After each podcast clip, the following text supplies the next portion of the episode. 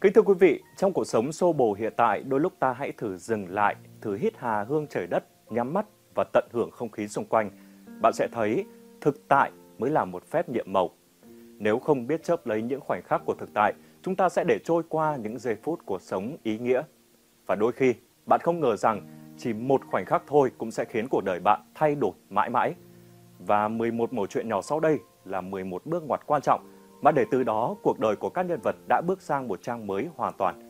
Cùng xem để biết mình đang ở đâu và phải làm gì để sống tỉnh táo và khôn ngoan hơn quý vị nhé.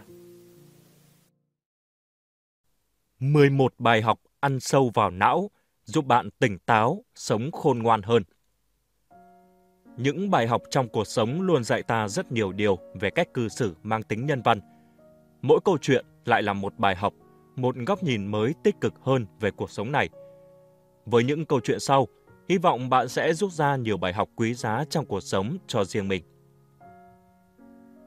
Câu chuyện đầu tiên, Quý bà và người ăn mày. Một quý bà dắt cún cưng đi dạo, trên đường gặp một người ăn mày. Bà ta nói, nếu anh gọi cún cưng của tôi là bố, tôi sẽ cho anh 100 nghìn. Người ăn mày hỏi lại, nếu tôi gọi 10 lần thì sao? Bà này đáp, thì cho anh 1 triệu. Người ăn mày lập tức nhìn con chó, gọi to 10 lần, bố ơi! Người đi đường thấy lạ xuống vào xem. Dưới sự chứng kiến của đám đông, quý bà đành phải đưa tiền cho anh này. Lập tức, anh này tươi cười, dối rít nói, Cảm ơn mẹ, cảm ơn mẹ nhiều lắm. Bài học Cuộc đời là thế, bạn càng hiền lành lương thiện, người khác lại càng muốn lợi dụng bắt nạt bạn. Đối với những kẻ đó, hãy giữ thái độ bình thản, nhẹ nhàng phản kích. Câu chuyện thứ hai Không ai có nghĩa vụ phải giúp đỡ bạn. Cô gái không thích ăn trứng gà, vậy nên mỗi lần được phát trứng gà đều cho chàng trai – Lúc đầu chàng trai cảm thấy rất biết ơn, dần ra thành thói quen, thấy đó là điều đương nhiên. Một ngày kia, cô gái đem trứng gà cho người khác ăn. Chàng trai liền cảm thấy khó chịu, không nhịn nổi, liền gây sự âm ý một trận. Từ đó về sau tuyệt giao quan hệ. Nhưng chàng trai quên rằng quả trứng gà đó vốn dĩ là của cô gái, vậy nên cô ấy có thể đưa nó cho bất kỳ ai. Bài học Đừng cho rằng người khác đối xử tốt với bạn là chuyện đương nhiên. Nếu họ giúp đỡ bạn, hãy biết ơn họ. Nếu họ không giúp, đừng ghét họ vì vốn dĩ họ không hề có nghĩa vụ phải làm vậy. Bạn là một cá thể độc lập và nếu muốn đạt được một điều gì đó, chỉ có một cách là hãy cố gắng làm việc chăm chỉ. Câu chuyện thứ ba, hai hạt giống. Hai hạt giống nằm cạnh nhau trên một mảnh đất màu mỡ. Hạt giống thứ nhất nói, tôi muốn lớn lên, tôi muốn dễ đâm sâu vào trong lòng đất, lộc đâm xuyên lên mặt đất. Tôi muốn đâm chồi nảy lộc để báo hiệu mùa xuân tới. Tôi muốn cảm nhận được sự ấm áp của mặt trời và hứng chọn những giọt sương mai đọng trên cánh hoa. Và hạt giống thứ nhất được lớn lên như đúng ý nguyện. Hạt giống thứ hai nói, Cha, nếu tôi đâm rễ xuống lòng đất, tôi không biết mình sẽ gặp phải những thứ gì trong bóng tối, nếu tôi đâm chồi lên mặt đất rắn chắc, những nhánh mầm non nớt của tôi có thể bị hỏng.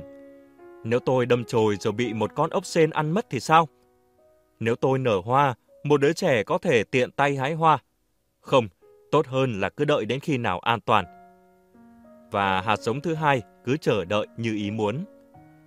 Vào một sáng mùa xuân, một con gà mái đi loanh quanh trên mảnh đất. Nó tìm thấy hạt giống đang nằm đợi và nhanh chóng ăn mất bài học rút ra. Đừng chờ đợi bất cứ giây phút nào, vì cuộc đời không có thời gian cho bạn chờ đợi.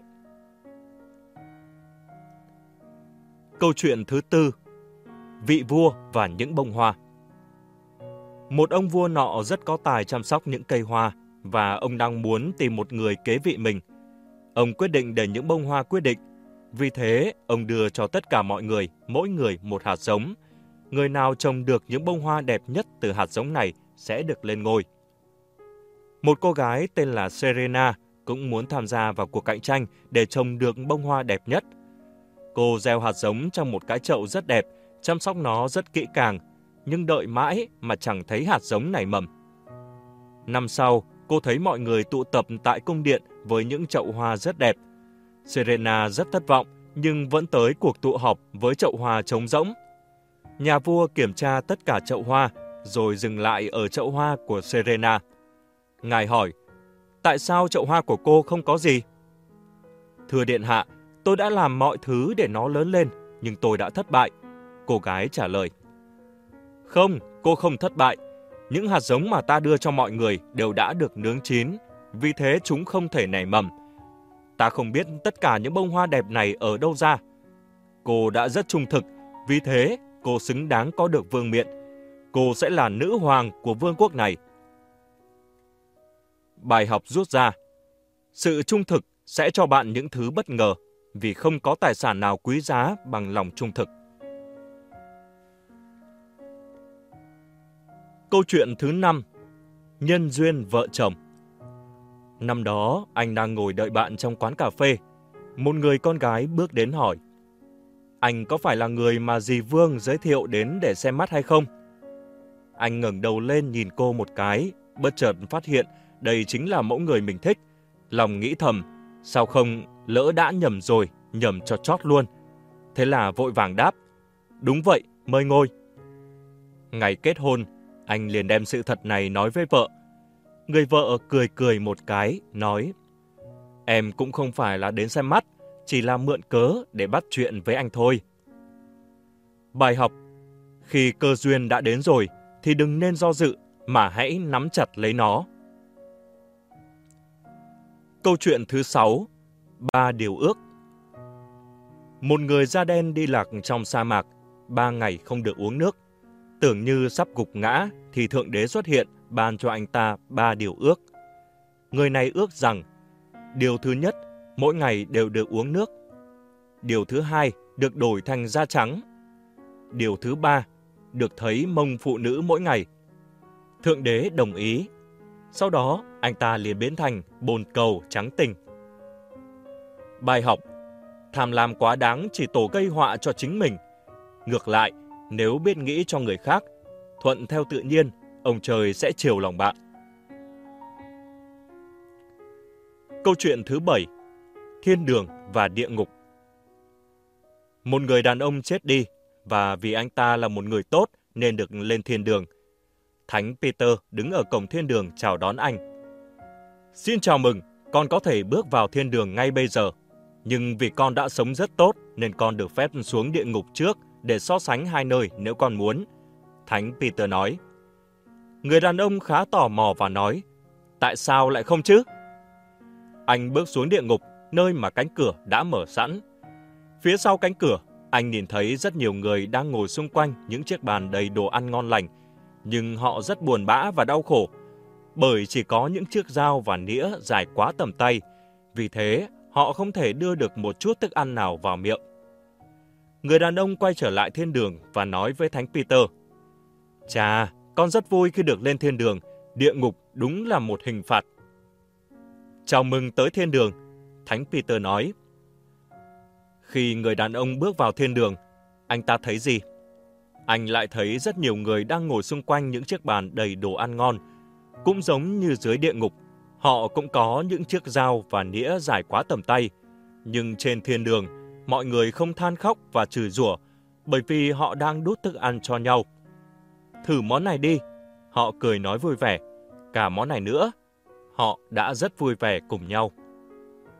Bài học rút ra Hạnh phúc là khi mang lại hạnh phúc cho người khác. Đừng ích kỷ mà hãy quan tâm tới người khác, bạn cũng sẽ nhận được sự quan tâm từ họ. Câu chuyện thứ 8 Vợ người ta Một chàng trai định nhảy lầu tự sát vì người yêu 8 năm sắp đi lấy chồng.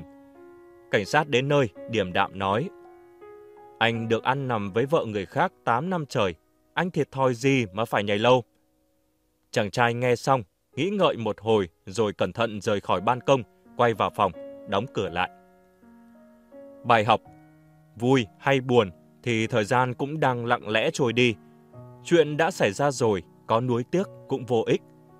Hãy nhìn sự việc theo góc độ khác, bỗng không quá tệ. Câu chuyện thứ 9 Mark Twain và người phụ nữ kiêu ngạo.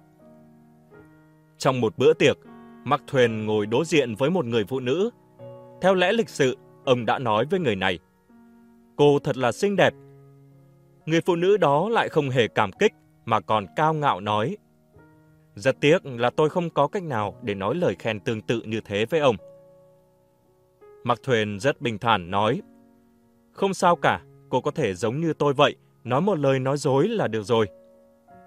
Người phụ nữ nghe xong xấu hổ quá, phải cúi gầm mặt xuống mà không nói được lời nào. Bài học Tảng đá mà bạn ném ra, người bị nó làm cho vấp té sẽ luôn luôn là chính bạn. Bạn nói lời cay nghiệt, sau cùng cũng sẽ tự mình rước lấy nhục nhã mà thôi. Câu chuyện thứ 10 Tỏ tình Chàng thầm yêu nàng đã lâu, được bạn bè gợi ý, chàng quyết định mua hoa hồng xếp thành hình trái tim trước sân ký túc xá nàng. Nhưng vì quá nhút nhát, đứng dưới sân hồi lâu cũng không dám gọi to tên nàng để tỏ tình. Đám đông vây quanh ngày càng đông, người đứng xem chật hành lang các tầng.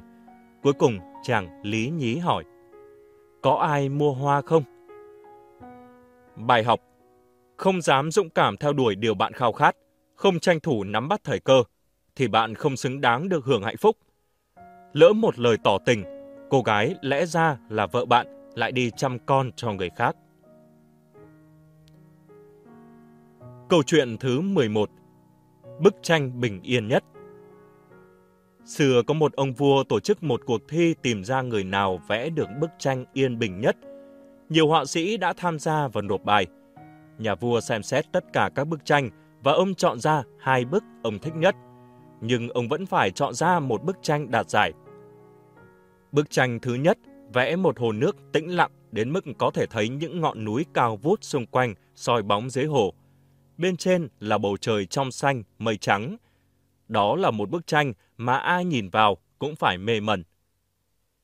Bức tranh thứ hai cũng vẽ cảnh núi, nhưng nó mấp mô và trần trụi. Bên trên là bầu trời u ám, vần vũ như sắp có mưa bão, sấm chớp. Phía dưới một ngọn núi là thác nước đổ xuống ào ào. Nhưng khi nhà vua nhìn kỹ, ông thấy bên cạnh thác nước là một bụi cây nhỏ nằm trong một kẽ đá. Trong bụi cây, một con chim mẹ đang làm tổ. Giữa thác nước đang gào thét, chim mẹ ngồi yên bình trong tổ. Bạn sẽ chọn bức tranh nào? Nhà vua đã chọn bức tranh thứ hai và giải thích. Bởi vì yên bình không có nghĩa là bạn ở một nơi không có tiếng ồn, không gặp rắc rối, không phải làm việc vất vả. Yên bình là khi sống giữa tất cả những thứ đó, bạn vẫn cảm thấy bình an trong tim. Đó mới là yên bình thực sự.